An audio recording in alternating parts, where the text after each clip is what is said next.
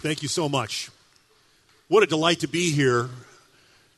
I've been assigned the share portion of what we're talking about, and we're going to get there. But before we do, I need to come back and just say uh, a thanks to Sister Miriam for this morning. Was she amazing?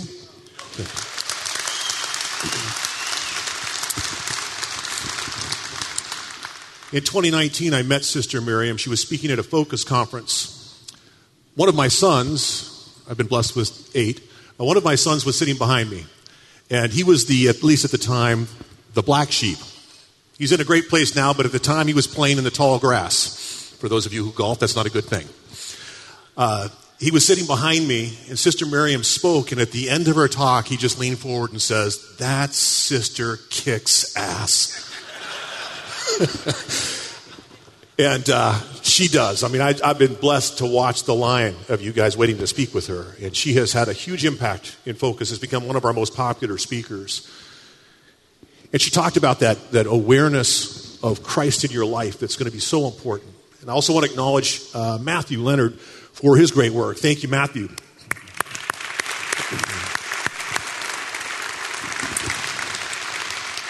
You know, the Catechism makes it really simple. It quotes St. Alphonsus Liguori. It says, Those who pray will be saved, those who don't pray will be lost.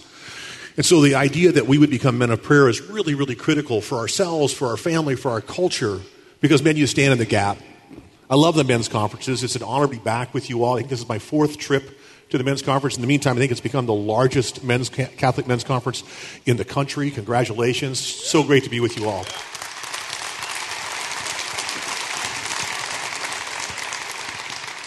And I've had some great time here. Got to meet with uh, Matt yesterday and just deepen our relationship with Damascus and Focus. We're just thrilled for that. So there's some great things going on here. I do want to spend most of my time talking about what we're going to do. How do we share what we've been given? But really, really, it's important to back up because what you do is so much less important than who you are that you can't do what we're supposed to do unless you let Christ change who you are. We have no capacity to do what we're being asked to do. None. We do not have the capacity to do what we're being asked to do. We do have the capacity to ask for God's grace, and with His grace, we can do all things. And so it's so important. You know, sometimes people will come to focus and say, Could you tell me how you do what you do? And, and, and they, they, they, want us to talk about the habits and the, and the skills and different things, and, and those are important. We're going to get there. But the church is, is brilliant. And when it talks about human formation, it talks about multiple layers. At the base, there's human formation. Do you have virtue? It's hard to change the world if you can't get up on time. Are you honest? And so the human formation, and then there's a spiritual formation. Grace presupposes and builds on nature. Do you have a life of prayer? And to be able to understand that intellectual formation, one of my mentors in, in grad school, Alan Schreck, is here. Had an opportunity to meet with him and speak briefly before, meet his son. Uh, I had a life changing experience during my time at Franciscan University and I'm grateful to them and grateful to you, Alan, in your last year of full time uh, teaching. Thank you. Really a blessing.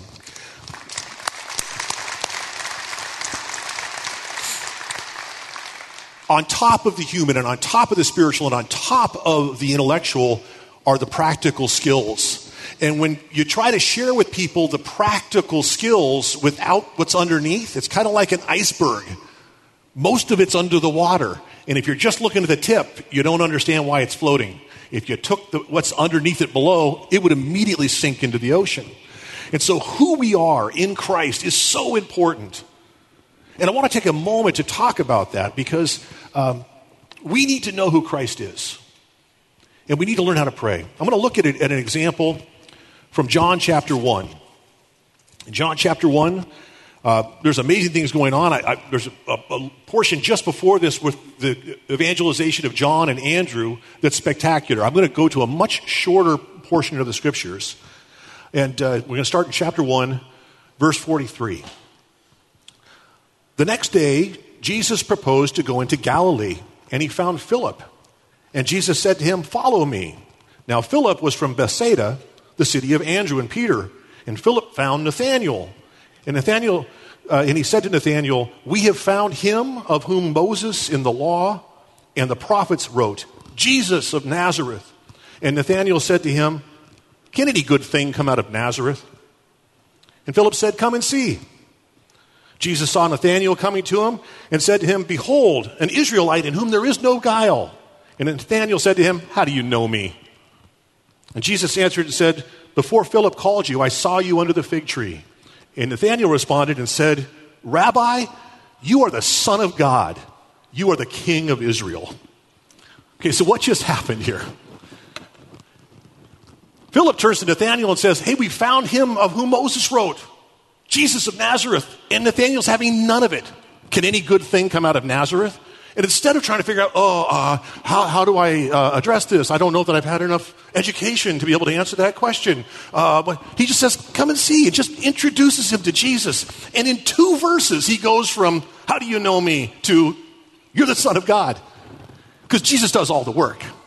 Jesus does all the work. It's absolutely amazing to see what's going on. And there's a whole Bible study that involves the prophet Zechariah that we're not going to get into. What I want to leave you with is we've got to know Christ. We've got to know him, and we're going to know him by encountering him. We're going to talk about that for just a moment, and we're going to know him by speaking with him on a regular basis, yes, every day.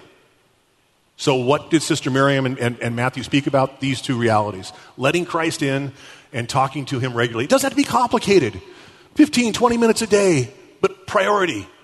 Priority. Those who pray are saved, those who don't are lost. And for you to be the men you need to be in your life, with your wives, with your children, and your grandchildren, whether they're born yet or not, you need Christ in your life. And I think it's important to recognize something that I, we all have pictures of Jesus, the Sacred Heart, in our home. I know we've enthroned our home to the Sacred Heart. And uh, it's, it's great to have pictures of Jesus to remind us of him. But I want to highlight something that's just true because of the resurrection. And I won't read verse for verse, but I, I want to draw your attention to Easter Sunday night. So it was a big day for Jesus. Uh, he rose from the dead. So it's a big deal. And uh, he's now in the upper room, and he's just given the apostles the sacrament of confession. Breathes on them and says, Receive the Holy Spirit, whose sins you forgive are forgiven, whose sins you hold bound are held bound. And, and they receive the Holy Spirit, and the, they're able to have the sacrament of confession given to the church in John chapter 20. Now, we're told, and you know this well, one of the apostles, well, two, Judas wasn't there either, but one of the other apostles wasn't there, Thomas. And so Thomas shows up after Jesus has been there, and uh, it says in verse 24 of John chapter 20, but Thomas, one of the twelve, called Didymus, was not with them when Jesus came. And the other disciples, therefore, were saying to him, We have seen the Lord. But he said to them, Unless I shall see his hands and the imprint of the nails, and put my finger in its place of the nails, and put my hand into his side, I will not believe. And then we're told a week later, Jesus shows up again. This time, Thomas is there. And he walks up to Thomas and he goes, Go for it. And, uh, and you know the story, Thomas falls to his knees, My Lord and my God. But I want to highlight something that maybe we don't think about. Jesus wasn't in the room when Thomas said, I won't believe unless I can poke my fingers in his hand and my hand in his side. And Jesus heard Thomas because when he saw him the next week, he said, Let's go. Here they are. Do you know that Jesus hears your every word? Even your thoughts. Because that's where we need to live. It's the truth. The resurrection changes everything. Jesus isn't like George Washington, who's dead. Jesus is a life giving spirit, according to St. Paul. He's alive, and he, his divinity now radiates through his humanity, and he can do all things. He hears every single one of your words, even when he's not visibly in the room. He hears your thoughts. And that's the key to our relationship with him. Will we allow ourselves to encounter him and say, You know, I'm going to start talking to you on a regular basis, Lord? Every day. I'll make an appointment with you. And sometimes because it's so easy, we forget how amazing it is. I'm, re- I'm reminded of a time when Focus was just getting started. I had some friends who had some friends who had some friends who arranged for me to be able to go to a private audience with Pope John Paul, St. John Paul now.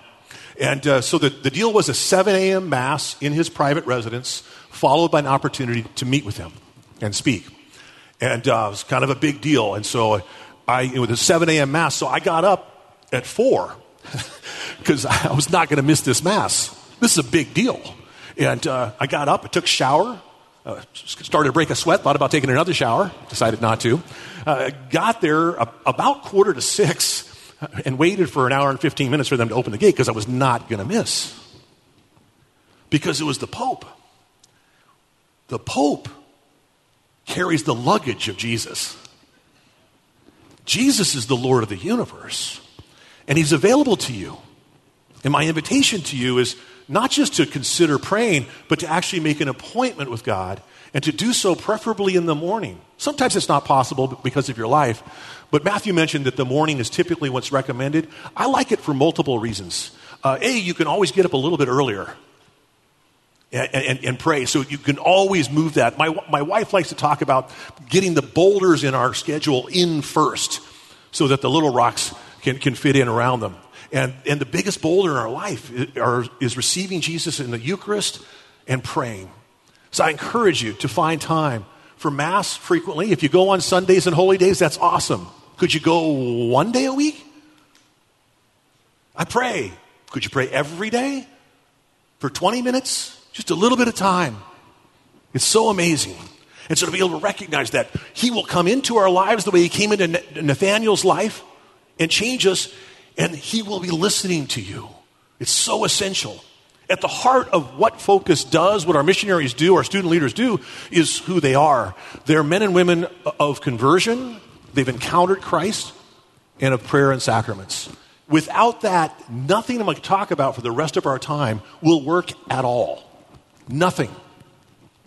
It's who we are that allows us to do what we do, and, and we have to recognize it's got to have those things in proper order. You can't take the shortcut. We like to talk about it as the term, the first principle of divine intimacy. Am I living with God? Because here's the cool thing about living with God something happens in your soul and in my soul and in anybody's soul who does that, something radiates out. It's called joy. And joy is the ultimate bait. The human heart longs for joy. Think about that. Would you like to have $10 million and no joy? I would rather have joy and no $10 million. Why would you want to be miserable and have stuff? People kill themselves when they have all uh, kinds of stuff and they're miserable because they realize the problem's not out there. The problem's in here and they don't know how to fix it. They thought if I just had more cars or more places, amen.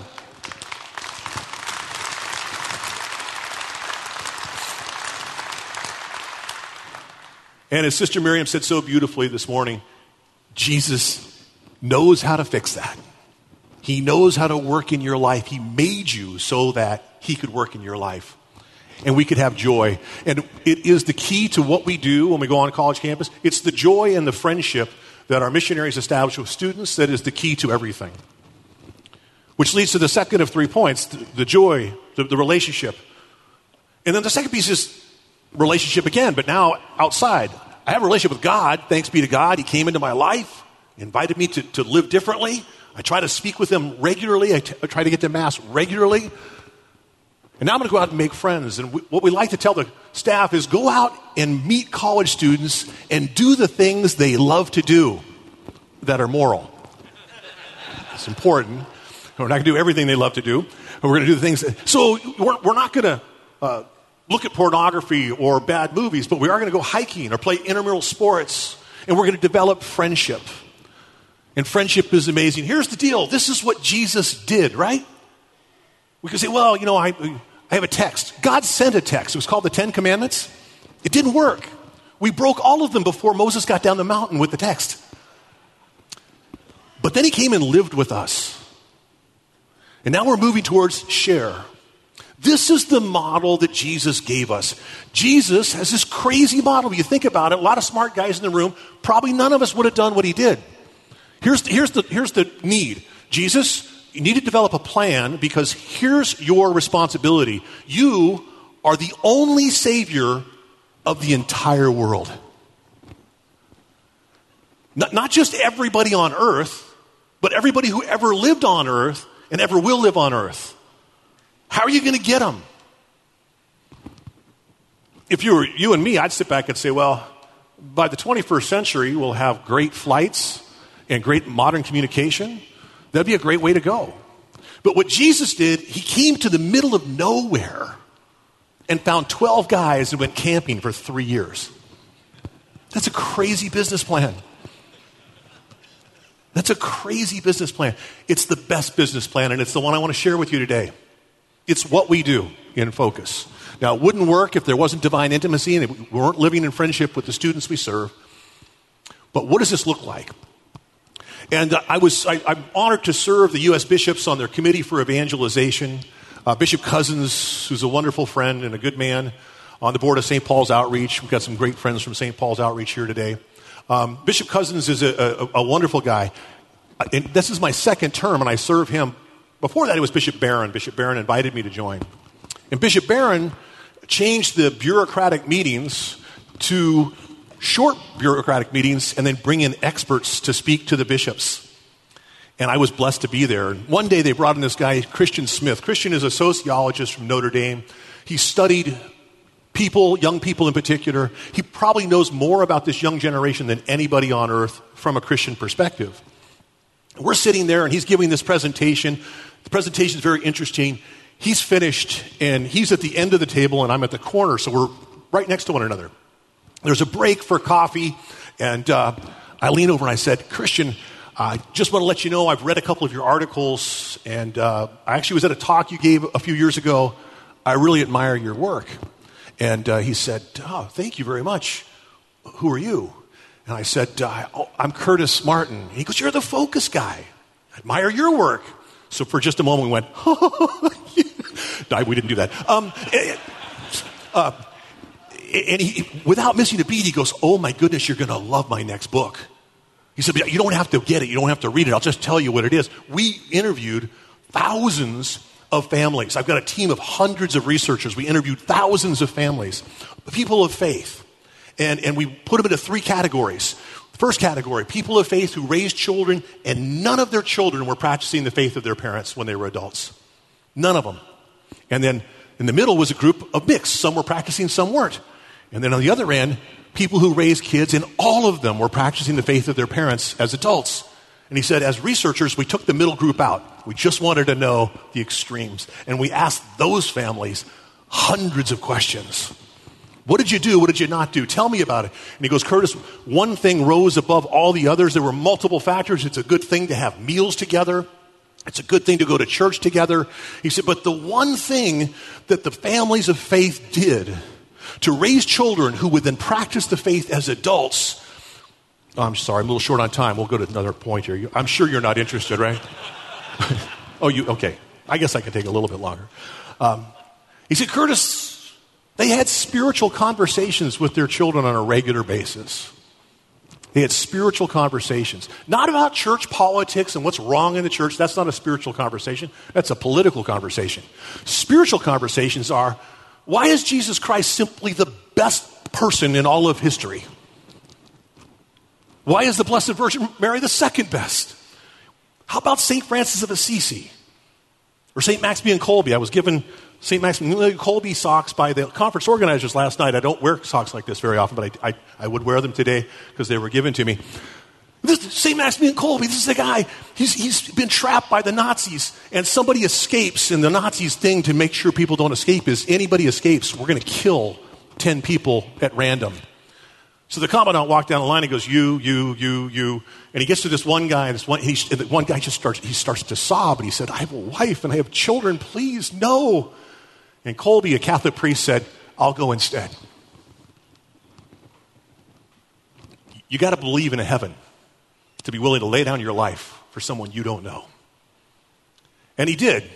The other nine guys all were locked in a room with Kolbe, and they were starving them to death and, and nothing to drink. And as you lose your senses through a lack of hydration, you become irate and angry. And one by one, Kolbe calmed them down. For the ones that were Catholic, he gave, heard their confessions. He held them and watched the nine men die of dehydration and starvation. He's left. Days go by. He doesn't seem to be dying. In fact, the guards notice that at night he glows in the dark in his, in his cell. So finally, the commandant realized this is bad because the guards are starting to have conversions to Catholicism. And so they went and poisoned Kolbe. and he's been in heaven ever since. It's pretty impressive. We need more men like that. You could be a man like that. We need you to be a man like that. And to be able to recognize the great things, spiritual conversations. And I realized that focus between small group Bible studies and what we call discipleship, where we talk about various realities of how to be better sons of God, is just a series of spiritual conversations. And Christian Smith had told us, you're doing the one thing that makes a difference. So I'd like to talk to you about what that looks like. What we call the little way of evangelization. The little way of evangelization is based in some ways on St. Therese's little way of spirituality. So Therese is this young girl. She's sickly and she's got a great heart, but a weak body. And, uh, and she just doesn't have a lot of capacity. And she's reading St. Teresa of Avila. St. Teresa of Avila is known as Big Teresa. Big Teresa was a rock star. And she just took the world on. She founded convents and, and was a great renewer of the Carmelites in the church one of the great saints of the Counter Reformation. And, and Therese, the little flower, look at her and say, It's great, but I have a hard time getting out of bed because I'm pretty sick. Uh, I, I, I, I can't do the big way like Big Teresa. I need a little way. I can't go found convents, but I can take a really simple task like folding napkins, cloth napkins for dinner, and I could do that with great love. It goes something like this Lord, if if you were coming to dinner tonight and this was your napkin, I would fold it with such precision and such great love. And as I hand it to you, I beg you, save more souls. And I'd hand them the napkin. Then she put that napkin to the side and then grabbed the next napkin and say, Lord, if you were coming to dinner tonight and this was your napkin, or maybe it was mopping the floor, it didn't matter. She would do little things with great love. Now, there might be people, there are people priests in this room and others who are, will be granted the big way of evangelization. I get to have some part of that right now. I'm standing behind a podium talking to hundreds and hundreds, 1,700 men. It's, a, it's the big way. And, and, Jesus had the big way, right? He uh, spoke to the thousands, fed the thousands, worked miracles. And if, if you can do the big way, go for it.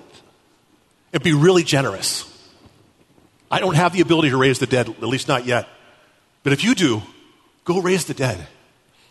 I don't have the ability to heal people yet, maybe, maybe later. But if you do, there's a lot of sick people, go heal them. But I would argue that the big way was actually not Jesus' A game. Jesus also had the little way, the 12 guys. Or, as you're talking about here, one rung beyond the, the 12 is the 72. What a great project.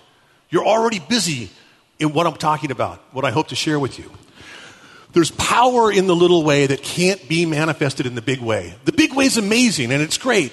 But here's the deal. Let's say that the model of evangelization was let's create a web page. And it's the best web page in the world. And we reach hundreds of millions of people. Yeah, but I, we don't know them. We don't have a relationship with them. And we, we, what are you going to do with all those people? who all want to, they're longing for friendship and you can't be there for them. The little way, Jesus knew all 12 of the apostles, he knew them well. One of the things that strikes me about Jesus is the way that he taught.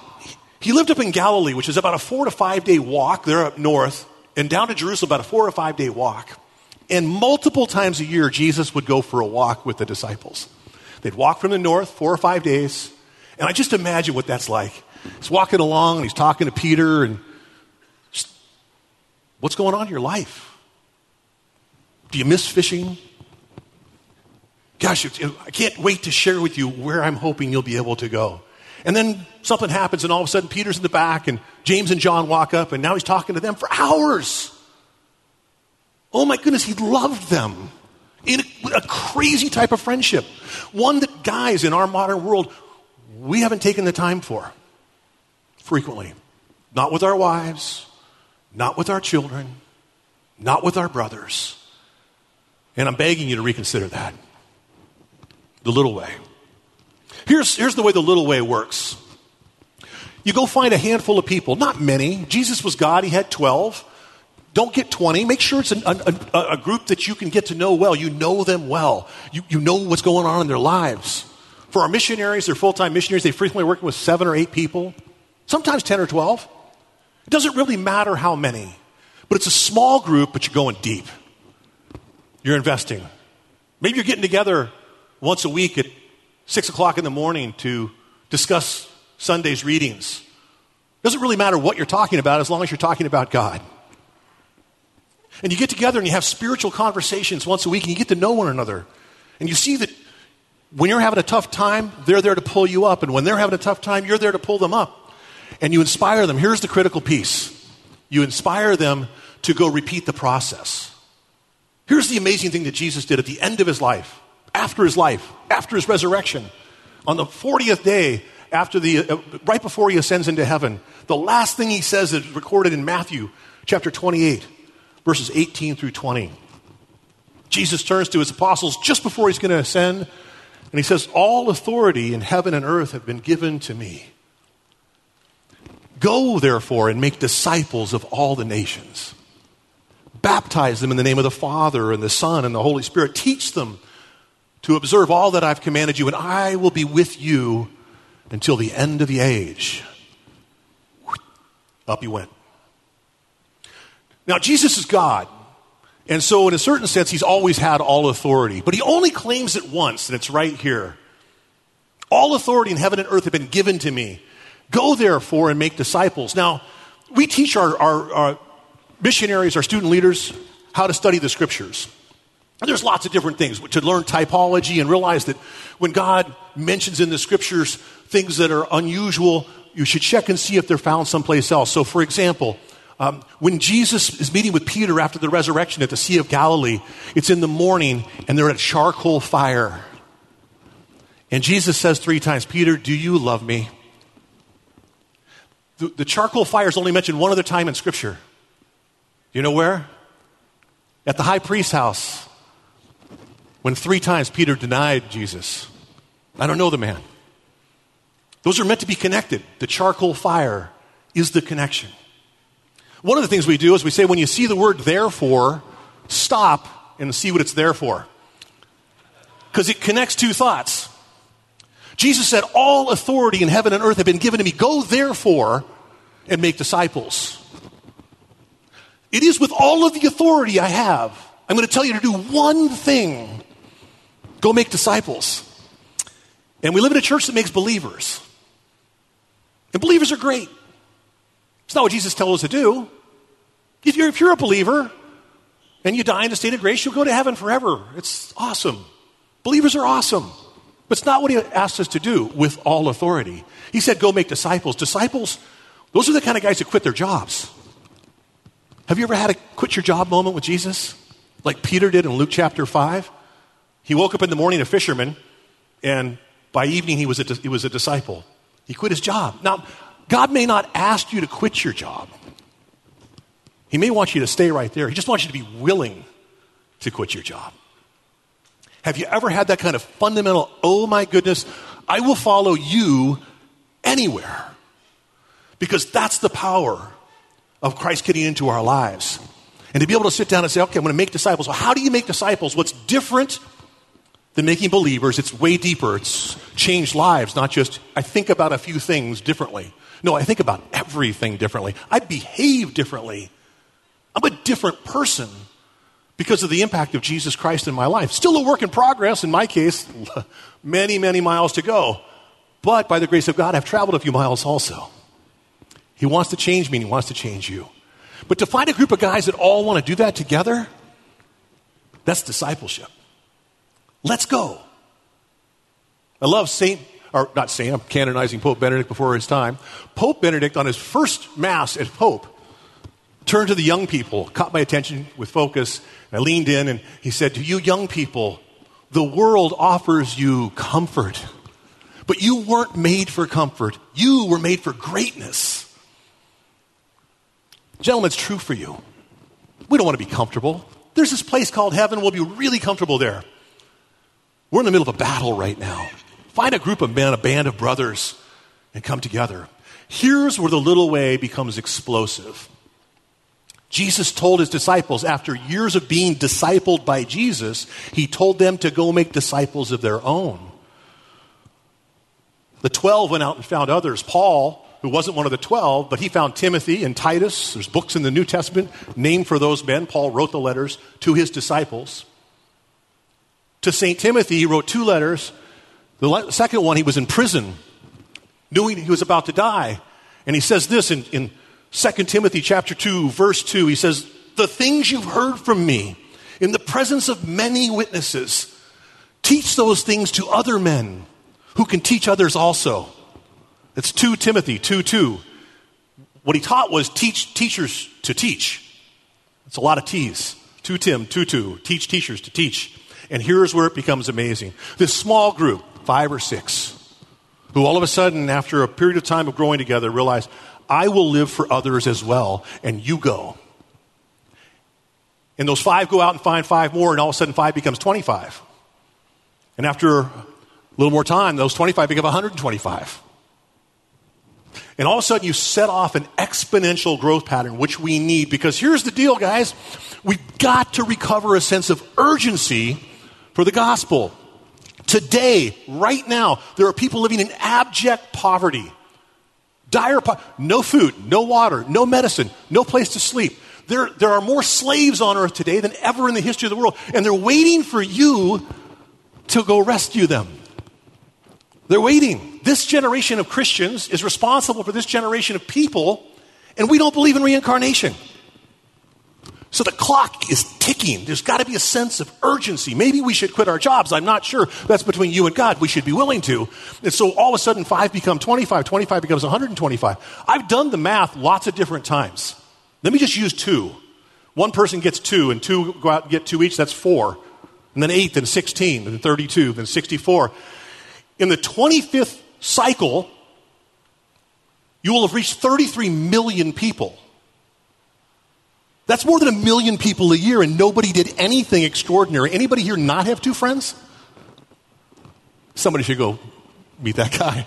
I'm kidding. Nobody raised their hand. The, uh, nobody did anything extraordinary. It was the little way. It's simple, with great love. In the 33rd cycle, you'd reach 8 billion, B billion. That's, we don't even have 8 billion people on Earth.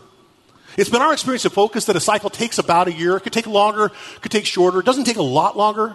We've actually found statistically that if you don't get people mobilized within 18 months, they will never get mobilized. They get in the habit of not being mobilized. So, so maybe as long as 18 months, but typically about a year. That means in the lifetime of Jesus Christ, 33 years, we could reach every man, woman, and child on the face of the earth and rescue them from poverty and rescue them from slavery, but more importantly, introduce them to the Lord of the universe who died to save their eternal soul. At no point in time in history has even half the people on earth known that Jesus Christ was the Savior of the world. We could change that. You, right here in Columbus, by embracing the little way. You want to share the faith? Use the model that Jesus used. If you want to use the model that Jesus used, then you should live the way Jesus lived in deep union with God the Father and the Holy Spirit. Here's the power of sharing the faith this way. You'll be doing the one activity that science has proven will help children and grandchildren to live and practice their faith for the rest of their lives. And you'll be part of reaching the entire world. Because here's the beautiful thing that Jesus knows about you, knows about me, knows about those that we could reach out and work with. St. Catherine of Siena said it. She said, If you are what you were meant to be, you would set the world on fire. Gentlemen, my invitation is to have a deep, deep conversion to Christ, an, encounter that leads to a life of prayer, that God is transforming you from the inside out, and then to apply the little way. Find a group of guys. Doesn't matter if it's you and two others, you and five others, but a small group where everybody is known and loved and cared for. And then allow yourselves to experience deep transformation and go repeat the process. You only have to do it once.